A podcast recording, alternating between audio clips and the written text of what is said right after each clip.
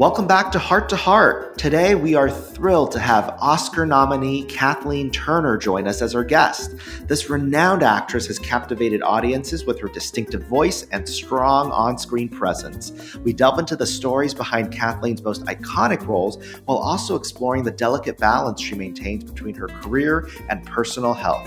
Plus, Kathleen shares her invaluable experiences and profound wisdom as one of the most acclaimed performers of our time. So, trust me, you do not want to miss this one. Before you listen, you've got to grab our backstage pass. It is packed with Kathleen's top tips, insider advice, and additional resources that will give you a competitive edge. You can grab the backstage pass by going to podcastbackstagepass.com.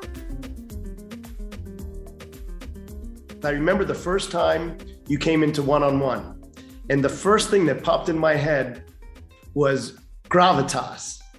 and you you know you you command the room and then for me i just the gravity just brought me right to you. That's what you do. You command and that's what you do when when you teach. I can oh, tell. God. Well you know how much i love teaching. I do so much. In fact uh, it's just growing as the years go on and it isn't just well i believe so strongly in passing on you know, but now the situation in our country and everything, I believe in passing on the responsibilities and the ethics of it as well.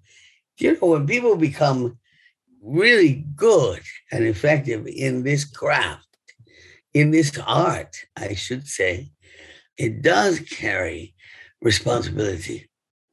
I'd like to be sure that, that, that people understand that when as part of their goals. Yeah. So, I mean, Kathleen Turner, we don't have to, I'm not going to do this too long, but for instance, Broadway, Who's Afraid of Virginia Woolf, Cat on a Hot Tin Roof. In film, Body Heat, War of the Roses. Oh, you forgot the discretions. So, so many uh, Accidental Tourist. Prizzi, actually, I saw Prizzi's Honor the other the other night with Jack Nicholson. And yeah. here, here's one film I wanted to talk to you about: Crimes of Passion. Yeah. Would you say this is fair to say? And I'm not I'm not blowing smoke up your dress, but I wasn't that crazy about the film, but I thought your performance was incredible.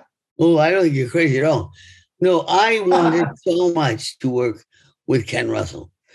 He was a genius. He was a genius who shot himself in the foot couldn't seem to help it, but he wanted to remain on the world stage as a Hollywood director. And yet at the same time, he felt he was selling out or compromising, you know, his his integrity or something. He was never that that explicit. But truth was, Mark, you should have heard the screams when I said I would do that film. Because I mean, like Michael Douglas called me up and said, No, no, no, you're American sweetheart now. You can't do a $50 Hollywood whore. I was like, Yeah, yeah, I can. Yeah. anyway, I mean, the conflict and the gorgeousness of it was to me Russell. I wanted to work with him. And this woman had been so destroyed, so put down by her ex-husband by men in so many ways, even though she was an accomplished and accredited designer, nevertheless, she was, she had this drive to prove herself desirable as a woman. Now, I kind of thought I knew what I was getting into with Russell because I called up Bill Hurt, who did Altered States. And I asked Bill about Ken and what like. And he said, Well, now, you know, Ken starts on the scotch around 6 a.m. So you really want to be sure to get, you know, the shots that are really important into you in before. And I said, uh huh. And then Bill said, Well, no, I heard he uh, he was on wine now. Sounds better. Sure enough, Ken was. Now I did not anticipate Anthony Perkins and that was hard. That was really, really hard because Anthony was and always had been, I suppose, and, uh, and I'm not letting any, anything slip here. This is not exactly gossip. Anthony was doing whatever drugs came his way. Now, I have never been attracted to that. Um, so I didn't understand a lot of what was going on. You know, I try and get to, to Ken's trailer by 7 a.m., figuring I was going to have a pretty coherent partner. But by nine, Anthony would be flying. And uh, so the outcome was that Ken never really finished the script in terms of writing. And we came to a point where clearly we pretty much shot everything that was on paper. And Ken said, Well, how do you think it ends? I said, I was like, What? And for whatever devil in me, I said, Let's change characters. I'll play Anthony's character, he'll play mine. We'll change clothes and see where that goes. That was insane. I was probably absolutely nuts. I don't know. Any case, when I when I got hold of Anthony's costume, I found all these little bottles in his pockets. I was like, okay, this is this is not good. Anyway, and we went on to almost improvise entirely at the end of the film. And Ken loved it. Now, Ken, being the fact that he, he felt this need to shoot himself in the foot, inserted that whole thing with his daughter, and oh, it didn't make any sense. You know, it didn't come out of. But still, I felt that that is probably some of the best work I've ever done. That he challenged me, and at the same time, I had, I suppose, the freedom or the lack of structure to imagine what I was doing. And uh, no, I still do. I still think it's some of the best work I've done. I don't think it's a great film. I quite agree with you. You just threw me a curveball, Kathleen, because in one of your podcasts, you said you went all over the world in your first part of your life as far as living here, living there. However, you did not like improv. You you you No, I don't. You weren't a pursuit, I but in this, in this case, Ken Russell forced you to do improv. Yeah, yeah, no, it wasn't exactly improv because he- the way I understand improv, you you have set boundaries and you. I mean, we really didn't know. I think where we were going. I'm much easier with it now. I'm much more comfortable with it now because I always thought of improv as unkind, and uh, I'm not unkind, so. I can kind of perhaps control that better. Uh, No, I mean in in a situation. because when you were younger, you know, you had no control over all the places you've lived. I just want to like just ramble some of them. So like for instance, born in Springfield, Missouri, then you went to Canada, then Cuba, then Venezuela, then you went to high school in London. You're out of control as far as like where you're going to live. Well, no, I had a very good family, very strong family. Older sister, older brother, younger brother, and then my father and my mother. Well, my father was very old-fashioned in many ways, very structured, you know, in terms of the family.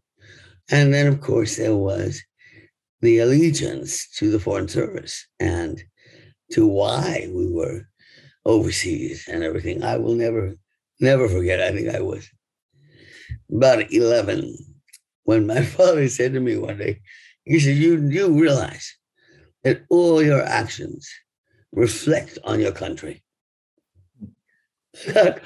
oh fuck.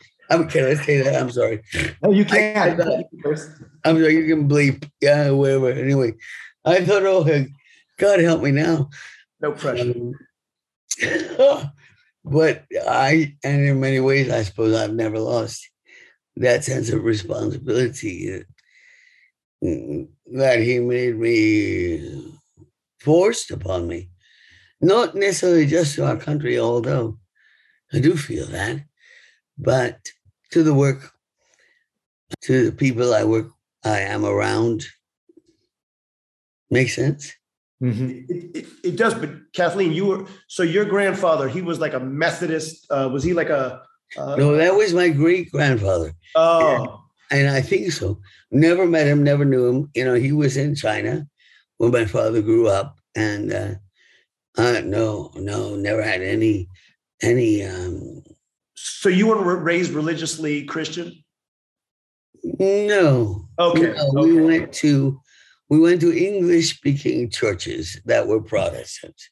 That hmm. was the criteria. And how was your experience going to high school in London for acting? Mm. I loved it. I was very lucky in that at the time the American School in London, which is which is so well known and respected, was in a state of transition. And they were trying to decide how they were going to form out their whole curriculum. So suddenly, for one year, only one year because it didn't work out, we were allowed to design our own courses.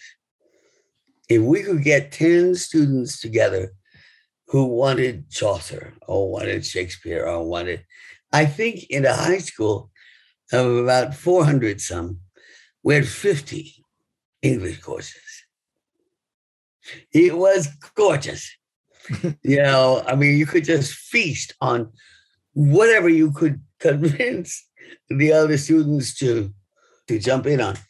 And the teachers who were capable of doing this, adapt, adapting to it. As I say, it only lasted one year. Then we went back to a more structured curriculum. But my gosh, you could drink. Oh, it was great. It was great.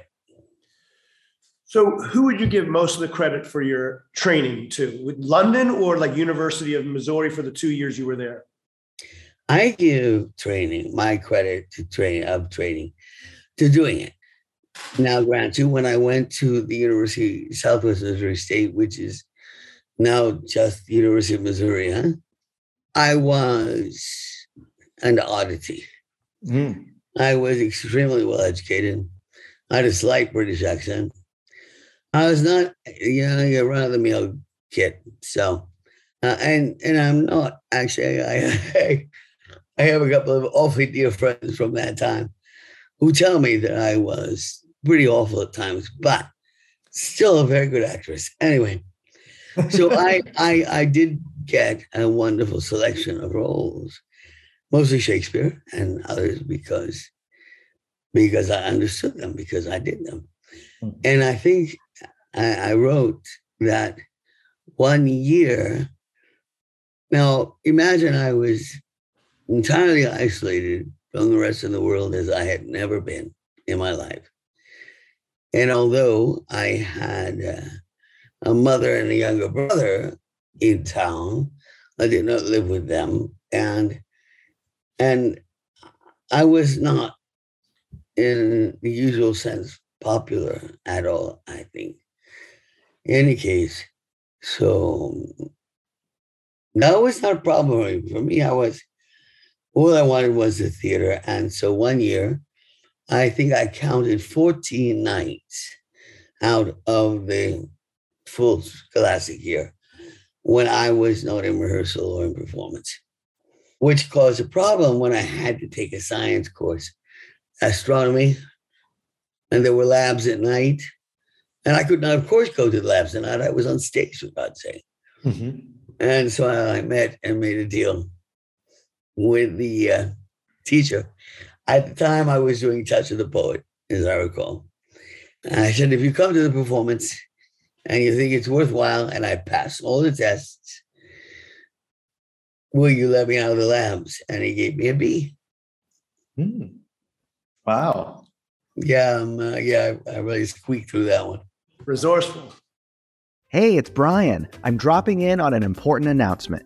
What you need to know is you have more control over your career than you think. The thing standing between you and the career you want is your connections. And that's where one on one next level comes in.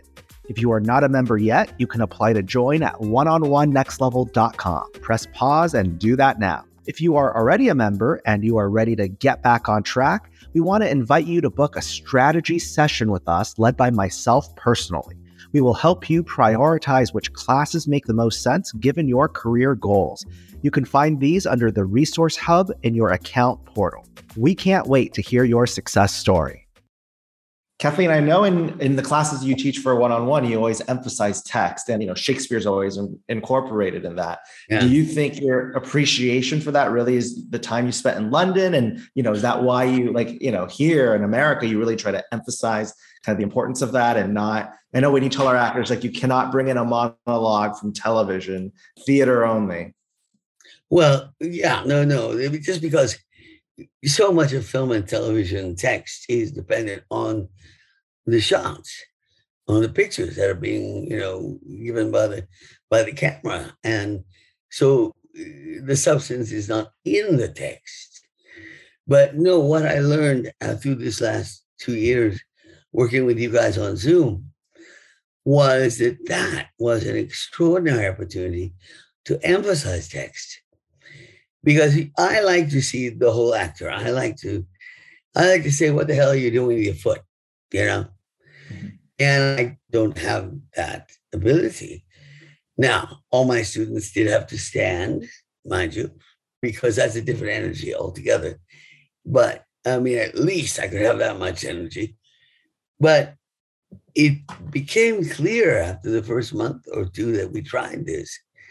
It was a good opportunity to say, okay, now you can't you can't show me with your body, but you can show me with your voice. You can show me with your intention. You can show me with your emphasis. What is the word we have to hear? What is the intonation that will lead to the next thought? I actually found Zoom extremely good in that way. Hmm. How about that, Mark? No, you, And a, a, lot of your characters, you talk about how, and you, I've seen it. Like, uh, you know, they they appear one, you know, they they appear one way, and you play them another. Have you always been drawn to characters like that? Mm. It's the possibilities. It's it's the you know the what ifs, which is you've got to explore when you're creating a character or or the whole concept of now we you you have to stay within the guidelines, obviously, of of the director and the playwright and everyone. I mean, they have a significant intention that is part of your responsibility as an actor. But within that, all right, so they want it. They want this message, this emotion, this intention to be understood. Great. Doesn't mean you can only do it one way. always, always ask yourself, what if? What if I did it like this? What if she meant that? What if? What if? Which is very much what I say to my students. Because Kathleen, uh, you know, if you ask most students to play the action of anger, they're, they're going to yell at the top of their their lungs. Yet, when you see a guy like Jack Nicholson, you know, you know, whisper or you know, play the action of anger, it's so much more interesting, just like you do in your characters, to do what people aren't expecting. Well, you don't do it just because people aren't expecting right. it. You you do it because you find that that is the most. Um, most powerful way to do it. Yeah, the idea that being angry means you have to shout or something is pretty childish. Know, it's an easy, easy.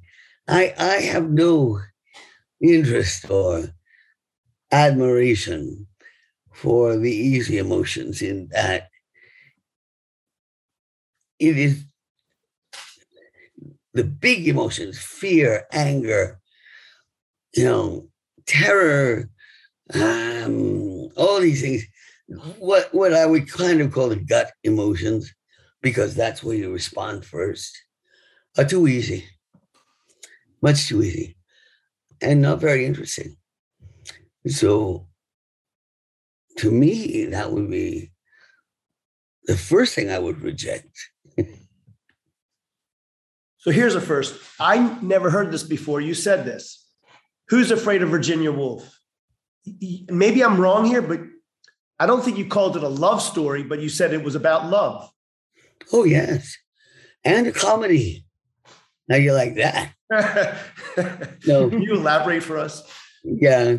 When I finally got to meet with Edward Albee, because I had been trying to meet with him, and and his producer, Liz McCann, God bless, said, you know, he's not ready. He's let one woman a generation in New York do this. And he's been turning everybody down and everything. I said, yeah, yeah. Just want to talk to him. Just in any case. So we, she set up a lunch and we uh, did not talk about the play. We talked um, about politics and we were very aligned in that. But at the end of the lunch, he said, What do you want? And about that rough, I said, I want to read Martha for you. I just want to, I want you to listen. I want to read her. It's all right. I said, What do you have that you don't, you, you think you bring? I said, It's funny, Edward. You have never had the laughs that you will have. Which is why I went to Bill Irwin and said, You got to do George. You know, because Bill, Bill's mind is is brilliant. And as a comic, he's a fucking comic genius. Again, I'm sorry, beat me. Anyway, bleep me. Anyway. No.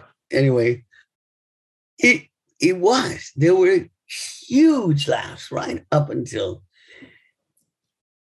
five lines from the end. You know, when Martha says to, to George, Where's the telegram? And he says, I ate it. And it's a belly laugh. And she's on the floor, dissolved, a complete mess. And but it's Bill Irwin, and he does it perfectly. And and I had a John Lithgow came to me and said that he had been in a production in Los Angeles of Virginia Woolf with that Edward directed with who's the woman I'm thinking of? Terribly austere, very. She was an MP for a while, and she was on Broadway recently in Three Women. Mm. Walk with me, talk with me. Anyway, she's a very, very tough cookie. Okay. And and he told me that in the production in Los Angeles, there had not been a single laugh. I said, How the hell did you get through it? He went, Not well. no, no, no. People who had said, you know, who had seen the film, which I never did because Glenda Jackson, by the way. That's that's it. Glenda Jackson. Thank you. Thank you, Andrew. Yeah, tough, tough broad boy. Wow. Anyway, so they were coming to the theater to see these two drunks screaming at each other. But you see, that's not what it is at all. Never was. And I don't think that even Ed, he said, Albee said to me that at and and as every good actor knows, at some point, an actor knows much more about the character than anyone, than the playwright, than the director, than anyone. And uh, Albee said he did not know. He just did not know. And he left me a note on my dressing room table the night we closed on Broadway saying, You are the reason I am a playwright. Wow. Which is pretty amazing. That is what a amazing. compliment. Yeah. And the two of you also became very good friends, right? I know. I know. I know. You know, he was such a tough cookie. And he didn't like many people, but he did seem to care for me. Incredible. yeah, it's pretty great. So Kathleen, you have this great career going, and then all of a sudden, I, I, I, I and I hope I'm not a, but all of a sudden, out of nowhere, rheumatoid arthritis happens, or Yeah. what? What? How? Because my friend, she actually wanted me to tell you. She doesn't want to mention her name, but she actually heard you on a recent podcast. She has rheumatoid arthritis. And she says, Mark, tell Kathleen how much it meant to me because nobody cares. Nobody wants to hear about it. But yet yeah. it's so painful. It paralyzes you, your body. You can't move muscles. Yeah, it's horrendous. It's not um, life threatening. It's not going to kill me, but it, it, will kill my life. You know, it could Come on, life. You fight. You fight uh, all the time. The kind of a sad part of it, and I'm not. Did it come out of nowhere? But it was one day you just you just felt but, uh, but once the damage has really been done to the body, and it's happened enough years ago that it was before the biologics were invented, the new medications against autoimmune, and people really didn't understand what the hell autoimmune diseases were. So it was it was a while before we were able to get it under manageable, you know? In between what 10 operations to replace these? Oh hell bell. I never really stopped working. I remember when i took indiscretions i thought oh i can do this role she's a diabetic she's in bed the first and the third act are in her bedroom well yeah right no the bed turned into a trampoline yeah i, I am not capable of of lying there and uh, even Camille. It was only when I died that I was able to stop, you know. Anyway, that's a aside. So can, can I ask you, did this just all of a sudden come on out of nowhere? No, no. Okay. Very often happens to women in their late 30s after they've had a child. It's a hormonal trigger, they believe also stress. And at the time, I was under a great deal of stress. Combination of factors. And it's not, my mother did not have it, but my grandmother, my grandmother did. And so it's in the, it's in the genes, as it were. But it's not absolutely necessary. I mean, my, I've had my daughter tested and she's she's okay. You know, she even if she has my gene is only half. I seem to have had it from both sides of the family. So even so, doesn't necessarily mean it, it, it manifests. All right, given the fact that it does and did, then now I turned 68 a couple weeks ago. Happy birthday. Happy birthday. Happy birthday. Unbelievable. Wow. and I know that the damage that has been done is not something that can be changed. You can't regrow cartilage, you can't regrow bone. Yeah, all of this. So, so I will face and consider, you know, how my options change as I go on. And I have been, Mark. I have been interviewing with different universities about working more full time with them. And I've accepted an offer at the University of Virginia, Charlottesville. For the fall, I'm going to work one week a month with their graduate acting students throughout the fall and see how I like this more academic sort of life. No, I still have my own dates for performing. This will not change. And I've got three films in the can right now, and and uh, yeah, I mean, wow. But I'm, uh, I, you know, you have to take into account and face the fact that I will not get better. I can manage to a certain extent how much I get, how much I have to pay for this disease. But uh, but you keep on. Nothing yeah. stops you, Kathleen. As a matter of fact, mm-hmm. I I wanted to share with you, Kathleen, a, a song that just made me stop in my tracks and think of you. And it, even the beginning of the the chord. Maybe the I'll play in my show. Go on. even the first chords that you'll listen to, if you don't mind, I just want to play it for you for like a minute because yeah. it really made me think of you and your career and everything about you. You tell me what you think after you listen to it. You've heard it before, but it really did make make me think of you. So I had them cue it up and they're going to play it for you. Okay. Here we go. Okay. Here we go. Let me, hopefully you can hear this. I'm pointing it to the mic. That's life. That's what all the people say. You're riding high in April, shot down in May. But I know I'm gonna change that tune.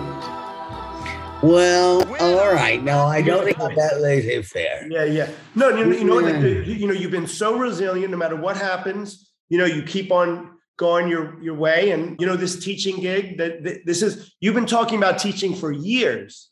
Well, I've been talking for years. I'll just I'll tell you as I get older, and I don't think that's simply a factor of age or or or my disease. It's I'm thrilled by the by young people, by their energy, by their exploration, by their passion, and the fact that, man, when one of them breaks through, you know, so he says, "Oh hell, I get it," you go, "Yes." It's so thrilling. And, and I, it's hard to think that so many people will not. Will not. Talent is a fact, a factor.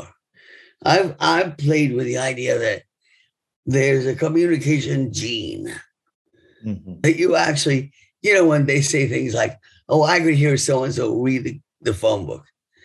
Well, no, you're not interested in the phone book, but you're saying this person pulls me in some way. I'm telling you, I'm, I'm not so sure I'm off base. I there is I I have come to the conclusion, I have now been doing this for 45 years, that it is an art. And like any art, there has to be some some factor that is unique to the individual and in more, more than simply a matter of training or, mm-hmm. yeah. I just think the most exciting thing to me is to help people to find how they act. Not some method, not some school, not some damn, forgive me, Meisner shit. okay, attack me now. Yeah, yeah. no, no, it's the doing. Mm-hmm. It's the doing and finding out how you do it. Also, like a successful career like the one you've had also takes a lot of, you know, perseverance. And that's one of the things For that a woman, let me interrupt here. Yeah. For a woman crossing all the age barriers that I've crossed, I'm almost 70 for God's sake. Right. In this country, I mean, in England, I would be respected as hell. Mm. That's not true of this country. Mm. You know that. Yeah, yeah, and I mean, you've you've broken through that, and it obviously hasn't been you know easy. And you know, one of our goals for this podcast is to really kind of give our you know listeners a behind the scenes look at you know a story of perseverance, and maybe you can shed some light on like how you've done it, like how how you've broken through that age ceiling or the you know the, the, the disparity between you know how they treat male actors and female actors. Oh forget that. I say to my young when i have college age students who ask me should they go on to graduate school or something or conservatory? To the women no. Hmm. no you need to get out there right now. To the men you got another five ten years. Take your time no, that isn't only because men mature so much slower than women. Hey folks, Brian here. Mark and I often cringe when people call One on One Next Level a workshop studio because we are so much more than that. You and I both know that not all workshop studios are the same, and I can tell you with complete confidence that no other studio offers the same level of care or programming that we do, and we do so with pride. Here's just a few examples. I'm Emily, and before One on One Next Level, I was in a super dark place in my career. I tried a lot of things to find representation, but nothing seemed to work, and I felt invisible. Then, almost as a Hail Mary, I signed up for a manager session. It was incredible, but it was also the thing to land me a manager. Since then, I booked a national commercial. I've gone on to create a thriving voiceover career and signed with an agent, all through these classes and programs. One on One Next Level has been the single most important thing that's influenced my acting career and life in so many ways. I'm Neil. In the last year, I booked two co stars and one top of show guest star on major TV series. I also shot my first lead in a feature film. In fact, I've hit 20 big milestones thanks to the connections that I've made in classes at One on One Next Level. The key has been getting in front of casting directors. And that's why I love One on One Next Level.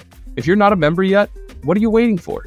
Every actor deserves face time with the people in the business who can move your career forward, and One on One Next Level can help you do that. Did you know One on One Next Level produces over 335 events and classes each month? Whether you join us in person or attend on Zoom, you can meet with A list casting directors, filmmakers, TV showrunners, and executive producers, as well as agents and managers when you become a member. These days, it's harder and harder to get real face time with industry pros, but One on One Next Level makes it possible. To become a member, visit www.oneononenextlevel.com and click join. We can't wait to hear your success story. I was going to ask Kathleen, is there anything you're watching now or you've been watching on streaming that you really find exciting? Yeah. You know, I read more than anything, which is another point I, I wouldn't mind making that that I believe that reading is the biggest boon to the imagination and to an exposure to uh, an actor needs to know as much as they possibly can and and a lot of that is in literature. What have I been watching lately? Well, I have a daughter who's in her 30s and introduces me to a lot of stuff. Let's see. Loot. We were just watching Loot, which is fun. Maya is amazing. He's just a terrific comedic actress. I watched Jean Smart recently in uh, in her show the one in Las Vegas, where she's a stand-up comedian. That God, what guts she has! I I adore that. I watch a lot of British drama, but oh, here I go again. But they're always the same actors, mm-hmm. over and over and over again. One of my greatest friends is Maggie Smith, and you, know, I when we're talking or something, and I say, "So, so and so is being, you know, brought to the States and everything. And she says, Yeah, darling. Just it's just they're doing, it's just Judy again. Now she and Judy are great friends, so I'm not maligning either of them, all right. Although I will have to say, oh, I don't know. There are many good jokes about Maggie is very funny, but um, so I was going to ask you one thing: Is that a coincidence, or did, how did that happen with you, Michael Douglas, Danny DeVito? That that triumvirate. Uh-huh. Did you, did you guys happen to meet each other somewhere? No, no, not really. No, Michael and Danny have been friends since college. Oh. I mean, they shared an apartment when they first went to New York.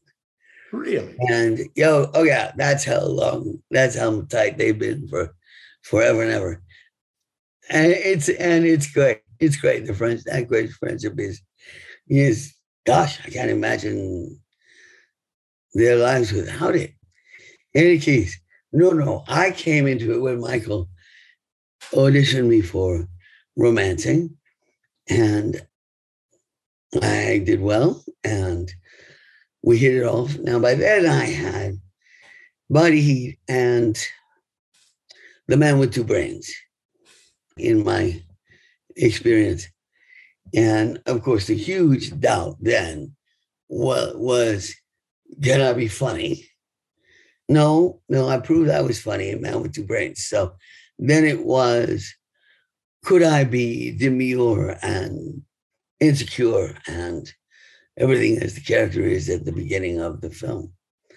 And um, so I was able to stumble in in ill-fitting clothing and no makeup and all that crap. And and the I guess Bob Zemeckis thought I could get away with it. Mm. Anyway, but I'm a I, I'm a tomboy. I've always been a tomboy. And so I, I kind of fit in well that way. And then we ran off to Mexico, to the wilds of Mexico. And I got seven stitches and I got all these awards for the worst week. And I got actually stuck in a real mudslide. And oh, heavens to Betsy. So I fit in that. And the fact, of course, at that time, I, I, I still am bilingual in Spanish, but Michael had not really considered how much work he needed there. He had one AD who was bilingual. So I would joke that he owed me another salary, which he did and does. But anyway, no, he needed me. But to me, I, I just, I loved it. I just, you know, throw me in the mud, man. I'm great. And you guys did perform the stunt yourselves. Well, pretty much. They wouldn't let me swing across the gorge because of the insurance. And they were probably right.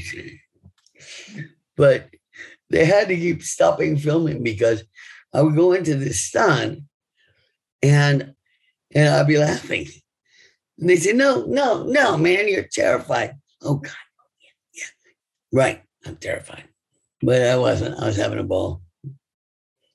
So then Danny goes on to direct both you and Michael in War of the Roses. Yeah. He was good. He was good. He knew just what he wanted, which is wonderful uh, in a director. I mean, not not the kind of what you want that says you do it this way, but the idea that he had the whole thing mapped out. And and we got toward a bit of a crisis because Fox, who was the producing studio, wanted to change the ending.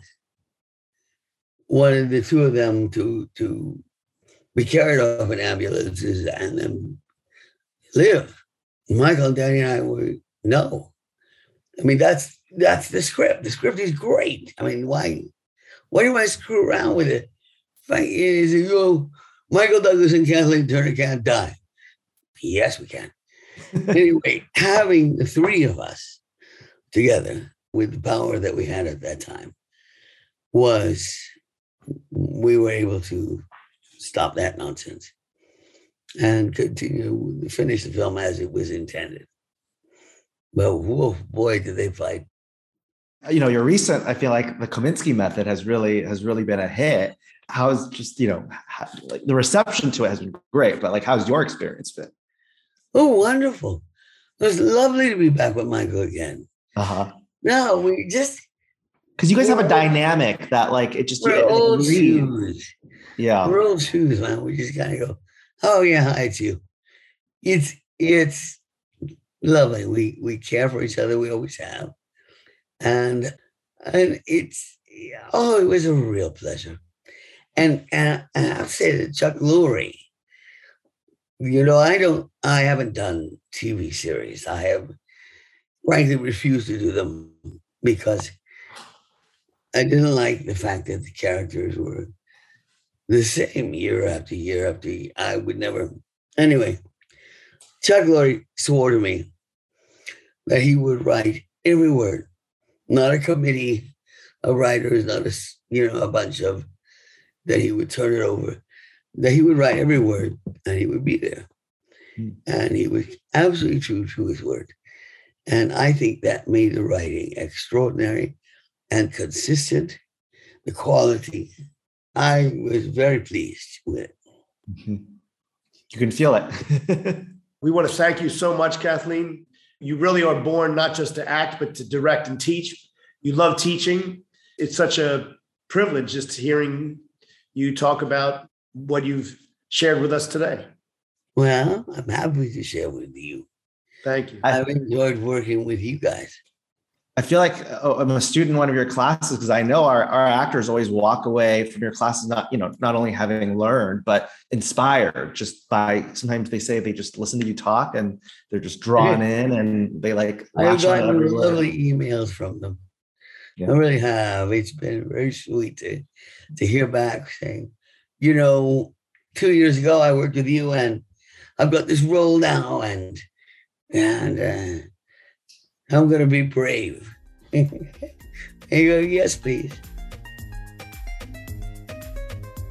Thank you so much for listening. If you haven't done it yet, grab the Backstage Pass. Don't treat this podcast as mere background entertainment. The Backstage Pass offers exclusive resources and behind the scenes footage that empower you to make a real impact on your career.